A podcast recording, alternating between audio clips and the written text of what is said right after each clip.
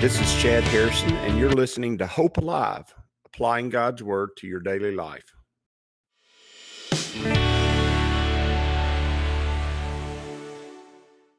Hi, this is Chad Harrison, and I am the teaching pastor of Lake Community Church and have been serving as a pastor for 25 years. I'm also a practicing attorney. This podcast is designed to help you study God's Word and find God's will for your life. I pray in the name of Jesus right now that God would open up his word to you and allow you to see him and to know him and to know his will, that you might glorify him and that you might walk in faith and power each and every day, especially today in Jesus' name. Good morning. Welcome to Lake Community Church's morning Bible study. We are in Genesis chapter 29 this morning. We're getting into Jacob hunting for his wife, going to his uncle's house, Laban's house, and searching for his wife. And uh, right when the Bible study started, my dog snored real loud. I'm not sure if you heard that at the start, but it's hilarious to me. Anyway, today we've got a beautiful morning, a beautiful day beautiful time to uh, spend in God. Today, we're going to talk a little bit about wells. And I think that's important. And it's important for a couple reasons. Just mainly, it's important just because wells are a picture of the nourishment of water. It's the picture of the cleansing power of the Holy Spirit. That's what water's for. Water also sustains us and nourishes us and uh, carries us. Water is not the same as food is what makes sure that your body can function long term. You can't just drink water without food. Of course, you can't just eat food without water. You got to have both of them. And I think that is one of the most wonderful aspects of the pictures that God has given us. If I have food, and really bread is what is the picture of Jesus, He's the bread of life. If I have bread, but I don't have any water. The bread will sustain me for a little while, but water, eventually water, well, really quickly, in fact, water will cause me to, it'll cause me, I'll die quickly if I don't have water within a few days. I have to have the Spirit. And remember, water represents the cleansing and the sustaining power of the Holy Spirit. And so I've got to have water but if I just live off water, for some of us longer than others, but if I just live off water for a long period of time, it eventually, I'm eventually going to starve to death. And I've got to have both. And what, and that's exactly what I love about that picture. You have to have, you have to have the water. You have to have the, the sustaining power. You have to have the cleansing power of the Holy Spirit because water does cleanse. It does sustain. You have to have that, but you also have to have the nourishment of Jesus because Jesus is what makes us, it grows us, it matures us. He makes us who we're supposed to be. And by the way, that water allows us to really be able to eat that bread because the water makes the bread chewable. It makes it able to be digested. And you've got to have, if the Spirit is not teaching you the Word, if the Spirit, not a person, but if the Spirit's not teaching you the Word of God, then you're missing out. And if you're trying to eat the word of God without the spirit, you're eventually it's going to eventually become it's eventually become so difficult to eat that you quit eating it. Likewise, if I just have the sustaining power of water and I don't have the word, and this happens to a lot of believers, a lot of believers want to live by the spirit just totally and not have any of the word, not have any of God's word to to nourish them, to mature them, to grow them. They just love the spirit, but no word. Eventually, you're going to starve to death, and uh, your life is going to become very thin and vacuous. And so you got to have both. You got to have all of it. You can't just have one without the other. Now, you say, why are you talking? Why'd you start out with wells? Well, there's two types of wells in all actuality. Now, there may be multiple types of wells. If you're a well digger, if you're somebody who digs well, I, I knew somebody in Montgomery. He was part of the church who did, his name's Preston Gothard. He dug wells. He digs wells all the time. Nowadays, when you dig a well, you don't dig these wide wells where you can put a man in it and he keeps on digging to the ground. Now they have drills and the wells are no more than six six inches to a foot wide and and they go deep into the ground and you can get plenty of water from a well like that. So I realize there are all different types of wells, but really generally speaking, there are two types of wells. There's a well where you've got to pump the water up or in some way bring the water to the surface. Back then it would have been drop a bucket down and then pull the water up by, by a rope. But Also, there are artesian wells or wells that are springs, and really that's what they are. They're springs of living water. They're sources of water that come from the ground and they well up to you. That the water comes up to you. Now, you go, what's the, why, why, does that really matter? In the Bible, that really does matter and it matters a lot. If you'll remember, Isaac dug a lot of wells, and that's a picture of you working for that spirit, you working to have access to God you working your way into a place where God is fulfilling you, where God is showing you his will, where you're figuring out who he is. That's a picture that's going on there. And by the way, that's a picture of the law. The law, we have to live by the law. And if you don't live by the law, if you break it in any part, you're breaking the whole law. And so that's a picture of kind of digging that well. However, on the other end, there are wells of living water. And that's what Jesus told the woman at the well. He said, he said, if you knew who I was, you'd ask me for water and I would give you a well of living water that would spring up in you to eternal life. What he's saying is that well produces its water on its own. You don't have to work for it. What you have to do is you have to trust in it, believe in it, and allow it to be what it is. And that's the New Testament, and that's the new covenant, and that's and that is fulfilled in Jesus Christ. So you got the Old Testament well, which is the law, and you've got to dig it, you've got to work it, you've got to do it exactly right, or that well will cave in. And then you've got the New Testament, and that's the well of living water that's given to us by Jesus, and it springs up into us eternal life. And it's not a work based relationship, it's a faith based relationship. Now, in the Old Testament, it was faith because you had to trust God to live by the law. There was faith there. You need not remove that from the Old Testament because the Old Testament clearly teaches us faith. In fact, Abraham was the man of faith. He trusted God and it was credited to him as righteousness. But just because there, he's the man of faith, just because he trusted God does not mean that the Old Testament covenant is not centered on the law. It is centered on the law. And so when we find Jacob here, he's going to go on his journey and he's searching for God's plan and God's will for his life. He's searching for his bride. He's searching for a wife and he's searching for what God wants to do with him. And so in verse 29, 1, it says, So Jacob went on his journey and he came to the land of the people of the east.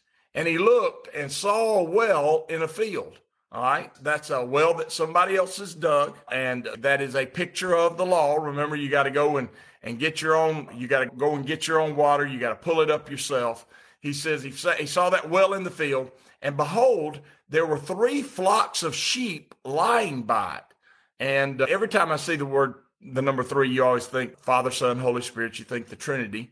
And what that means is that that's a picture of there were three flocks of sheep. There were, and sheep are a picture of God's people. So you've got God's people and you've got God right there, and they're all around this well. And so if I were him, I would see that as a sign that God wants him to be there. That's where God's found because God's found where God's people are. And you need to really hone in on that. And I'm focusing on that lately a lot. I don't know why, but God's people meet regularly together.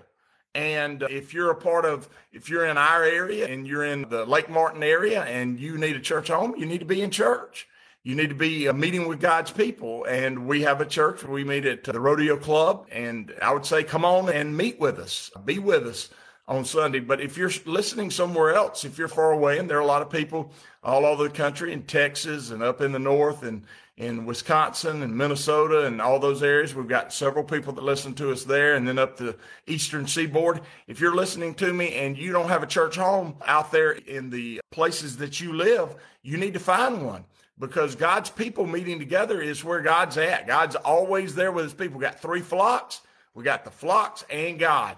Whenever God, whenever God's people gather together, God wants to meet with them. Now, sometimes those people don't want to meet with him. Sometimes they're there for other reasons. Sometimes we go to worship for our, with our own priorities and our own agendas. I had a friend yesterday tell me one of the funniest things you can say to God is, "Now, God, here's my plan."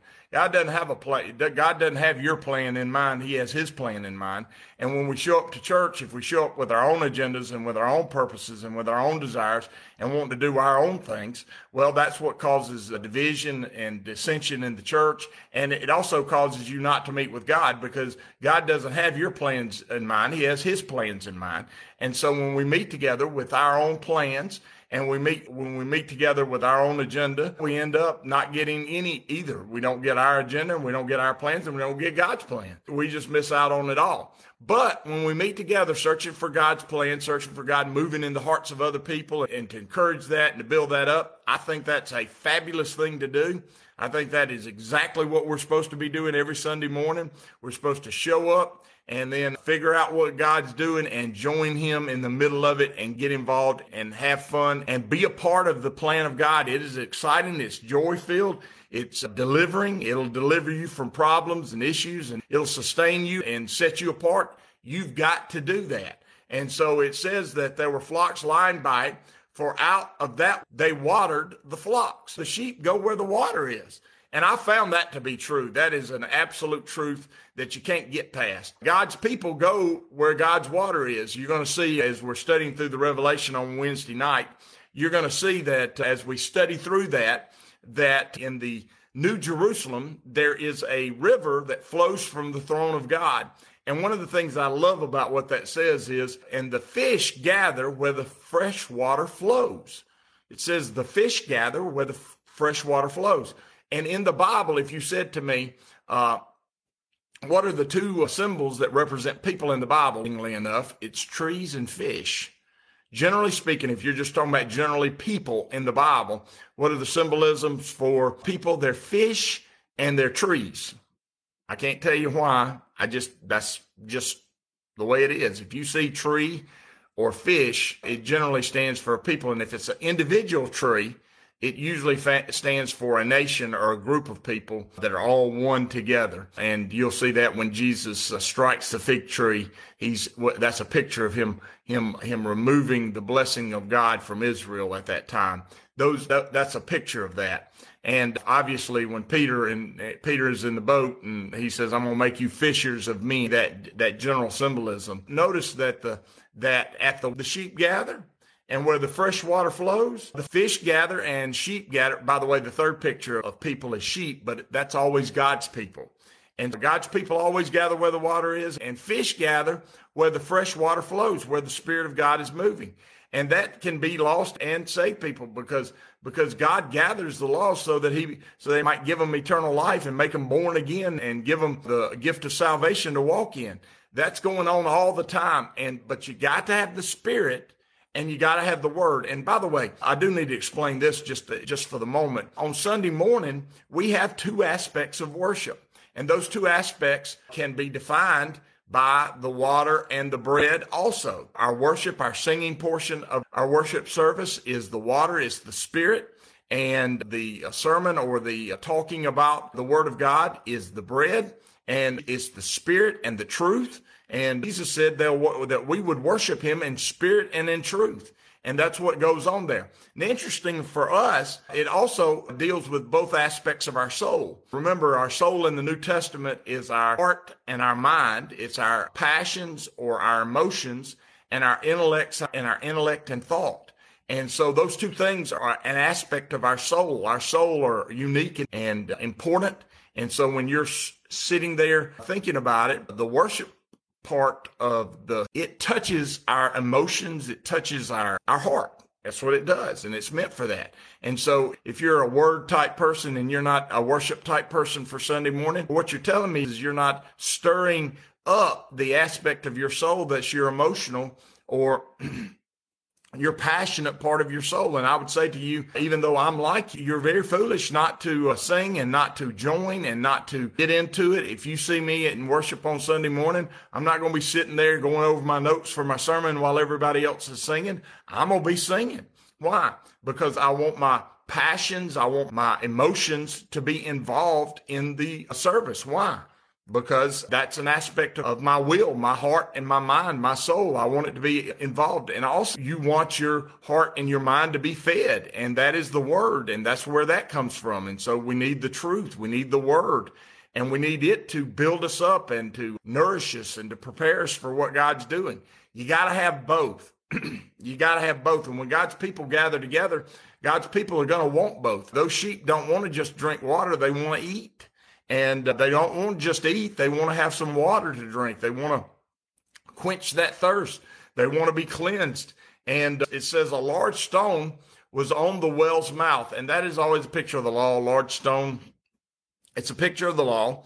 And the way they were going to access God, the way the sheep were going to access God here was through the law. Now that's going, that's going to be the case through the whole Old Testament. And so we're in the first book of the Old Testament. So that's going to be the standard for, for a good long while here. It's going to be the standard for really about 1500 years. We're going to receive the law in, in the next book of the Bible. And uh, there's going to be an aspect of God leading his people to know him through his law. And that's going to be important for the time to come. And by the way, Jacob and his wives are going to have children, and those children are going to be a picture of Israel. They are Israel. Jacob's name is going to be changed to Israel, and they're going to uh, come to know God through the law and through Moses, the lawgiver.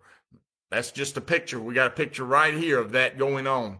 And then he says, and they would roll the stone from the well's mouth, water the sheep, and then put the stone back in its place on the well's mouth. By the way, there is a spring of living water in the Old Testament. And if you think about it, you'll realize that it's a place where they get water where they don't have to dig a well. And it happens in the wilderness. It happens out in the wilderness. And that is the rock that the water flows from. And don't think that the New Testament understanding of Jesus and the New Testament understanding of eternal life is not found in the Old Testament. It actually really is. Because remember, the reason Moses couldn't go into the promised land is because God said, tap the rock, and he struck the rock. And Jesus is rock that rolls my sins away. He is the rock. The rock in the wilderness that has the living water flowing from it is Jesus. It's a picture of Jesus. And you can't miss that and you can't miss out on that. He is the rock that rolls our sins away. He's the rock that makes life good for us and he's the he's the rock that gives us that flowing water that they didn't have to work for. Notice in the wilderness, they didn't have to work for the water and they didn't have to work for the bread. They didn't have to work for the manna. It just came to them. They didn't even have to trust. It was just there. In the promised land, there is work, but that's works by, that work is a work by faith. And uh, we'll get into that one day as we're going through the book of Exodus because it's a fabulous book to understand the New Testament principles of what God does in his process of justification, sanctification, and glorification of his people. In fact, it is the Old Testament picture of what God does with us. It says, Now all the flocks would be gathered there, and they would roll the stone of the wells away in the water and water the sheep, and put the stone back in its place on the well's mouth. And we see here a picture of the law we see here a picture of God's plan that he's getting putting in place. And we see God's people, we see God's people coming together and being where the source of water is, where the spirit is moving. Final thing I want you to notice, he's going to go where God's people are to find his wife. So many times we got young people and we tell young people, you just go out there and just do what you want to do when you're young and find you a wife or find you a husband. And we tell them to go find their wives and husband where the water's not and where God's people aren't. You're best and most likely to find a spouse, find someone who's going to be somebody for your whole life, someone that you're equally yoked with, someone that is the same as you, a believer. You're not going to find that out and about on Friday and Saturday hitting the hot spots in town. You're not going to do that. That's not going to be the way you do it. You're going to best and most likely find a person that you can spend the rest of your life with where God's people are because you're one of God's people. And the sooner you quit looking for them in places where God's people aren't and start looking for your spouse in a place where God's people are, the better off you're going to be. Jacob actually does this the right way. He goes where the water is, he goes where the Holy Spirit and the Father and the Son are, and he goes where God's people, the flocks of sheep, and he does what he's supposed to do in finding a spouse there. That's my word of encouragement for you today. If you're looking for a spouse, is go where God's people are, and you're more likely to find someone that is compatible with you because God's people are not compatible with those who are not God's people. And uh, you become unevenly yoked, and you're going to have problems for a long time, and you're going to struggle for a long time. So I would say to you, don't do that. Find God's people and be with God's people. If you're not looking for a spouse, but you're looking for a direction and a hope, you also need to be where God's people are. If you're looking for a place to serve, you need to be where God's people are. If you're looking for some growth and some understanding and some opportunity for figuring out what you're supposed to be doing with your life, Go to where God's people are. Go where they're worshiping in spirit, meaning there's great worship and uh, God's people worship, and go to where there's truth being told, meaning we're breaking where they're breaking down God's word and teaching you God's word, not man's word, but God's word. And uh, if you'll do that, I promise you this: all the things that might be the blessing and the plan of God for your life will be found there. But you can't find it if you're not going where it is, and uh, that's just the way it is. And I hate that the world is telling you differently, and it does, but the world lies to you, and you ought to know that. And I pray that'll happen for you. And I pray that God will open your eyes and allow you to see all the good and big and wonderful things that He has for you. And I pray that'll be the case for you as you go today and as you go on the rest of the week. As you go today, I pray that the Lord will bless you and keep you, that He'll make His face to shine upon you, and that He will give you hope and peace today in Jesus' name.